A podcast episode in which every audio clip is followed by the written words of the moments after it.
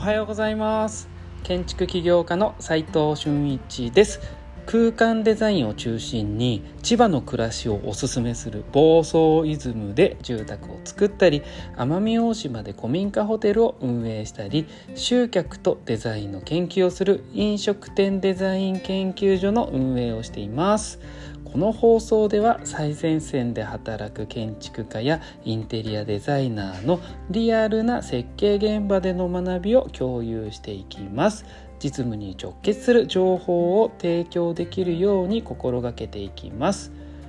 今日はパッと見でクライアントも施工者も分かるマテリアル表というテーマでお話ししたいと思いますタイトルで結論がわかると思いますが誰もがどのような仕上げ剤かをパッと見てうん把握できるようにするための図面の書き方です。まあ、そもそもマテリアルって何よっていう人もいると思いますので、えー、説明したいと思うんですけれどもマテリアルって仕上げ剤のことですよね。ねっていうか仕上げ剤のことです。で、えー、インテリア空間における床や壁や天井そして重機とかドアとかもかもしれませんよね。まあ見た目であらゆるこう空間にこうもろ影響出る部分ですよね。なのでむちゃくちゃ大切な図面なんです。どんなものなのかはサンプルをねこうオープンチャットの方に流しておくのでまずは見てください。うん、で仕上げ表でもマテリアルの品番が書かれているんですけど以前お話ししましたね。仕上げ表の重要な書き方ポイント5個5個だったっけな5個みたいな。正直言って品番見たところでどんな色してるのか分かんないですよね調べないと。で今の時代スマホですぐ調べられるんですけど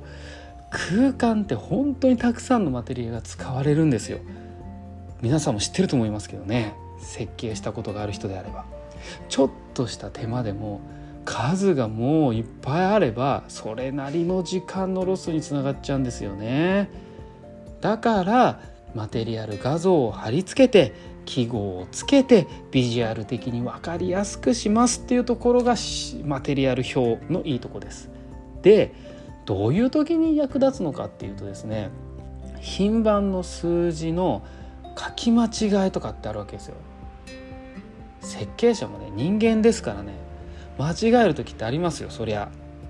そういう時に施工する前に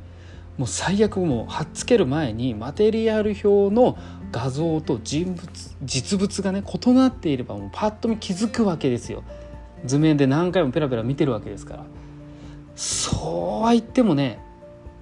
まあだと言ってもねこうやっぱり実物サンプルは絶対必須なんです。現場に置くなり実際見て検討するのに絶対必須なんですけどそれはマテリアルは光の当たり方で光の色温度とかによっても色合いが変わっちゃいますし質感や触った感じも確かめられますからね。クライアントへは実物サンプルは必ず見せた方がいいんですけれども一度見せたマテリアルも時間が経つにつれてねこの壁何色だったっけって聞かれたりするんですよ。それ設計者ですらね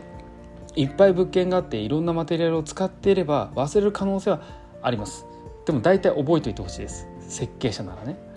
でそういう時にマテリアル表を見せるだけでこうパッと思い出せるわけですよ。みんな。ちょっとした説明にはねめちゃくちゃ便利なんですよね。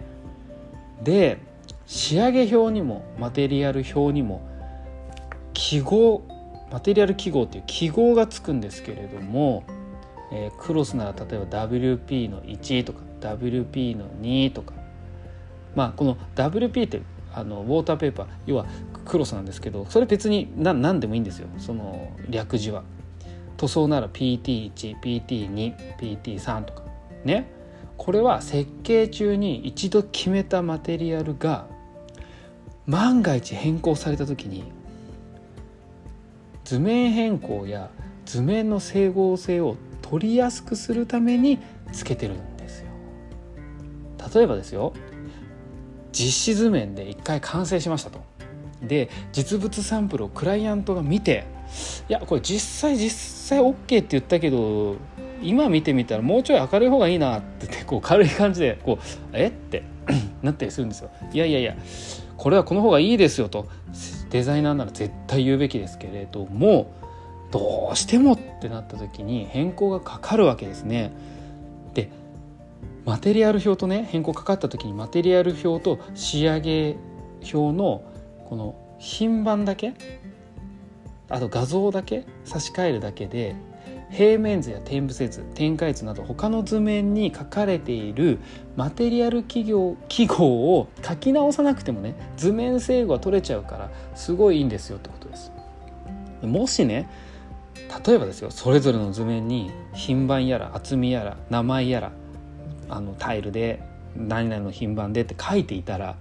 一つのマテリアルの変更があっても全部の図面をチェックしないといけないですよね。で書き換えの見落とすことだってありえません？そんなことしてたら。人的ミスが起こりやすい状況を作り出しちゃうんです。なのでマテリアル記号にして仕上げ表とマテリアル表だけを変えれば良いようにするわけなんです。かりました？わかりましたよね。まあ現場にはねたまにこう見にくいってこう今やってる監督さんに言われたりするんですけれども面倒くさいんですよ。マテリアルあるいは展開図を見てここは何の仕上げだってすぐ書いてなくて WP の1って書いてなんだそれって言って WP の1を見てあこれはクロスのこの色なんだなって把握するこの手間がむちゃくちゃ大変だっていう話なんですけれども間違っているよりマシだよねってことを言いたいんですよ。で 実はねこの辺の話をするとスケッチアップで展開図変えたら結構自動で出たりとか、まあ、BIM をやられている方であれば仕上げってそんなミスないよねって思うかもしれないんですけど実際そうなんですよね技術が発達してるんで。でもまあまだねインテリアデザインの会社でベクターワークスとかオートキャドとかでこう連動してるような書き方をしてる人ってまだ少ないんじゃないかなって思うんですけれどもこれはもちろん今後移行していかなきゃいけないと思います。今日はですねパッと見でクライアントも施工者も分かるマテリアル表というテーマでお話ししました。学びのポイントはね2つあいや3つか。3つありましたよね。えー、実物サンプルはねこう人必要だけどクライアントへのちょっとした説明には便利だよっていうのが1点目で2つ目のポイントが設計ミスしても、まあ、書き間違っても現場で違うものが入ってきた時に一目で気づけるよということと最後にマテリアル記号をつけて他の図面との整合性を簡単に取れるようにするために作るよというこの3つのポイントが今日の学びでした。最後にちょっとだけお知らせさせてください。えー、奄美大島で海岸清掃を毎月第1日曜日に、えー、開催しています。うちの、えー、古民家ホテルに無料で宿泊してもらって午前中2時間ぐらいですかね。集落の人たちと清掃しましょう。2時間で、ね、結構拾えますからね。この間なんてえー、と軽石が二十何袋土のみたいなやつの袋ですよ。ゴミが多分十何袋ぐらいありましたね。台風の後だったからかもしれないんですけどめちゃくちゃ多かったんですよ。で正直拾いきれませんでした。疲れましたその前に。であもう倒れそうだからやめましょうってなっちゃったんですけどでもまあある程度は結構綺麗になってます。海岸今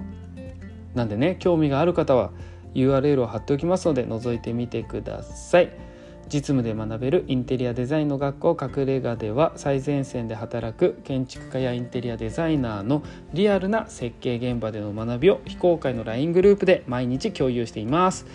まずは LINE のオープンチャットの方の URL を貼っておきますので興味がある方覗いてみてください。それでは今日しかない大切な時間を全力で楽しみましょう。建築起業家の斉藤俊一でした。ではまた。